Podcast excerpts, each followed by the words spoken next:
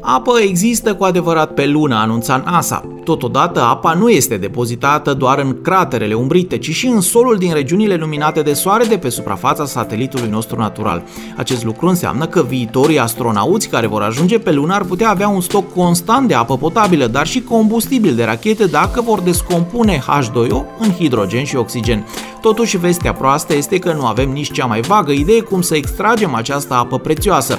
Din fericire, vom primi răspunsuri destul de curând. NASA deja plănuiește să trimită un mic satelit pe lună, o misiune coordonată de Caltech, pentru a cuantifica și studia apa de pe suprafața sa, potrivit revistei Futurism.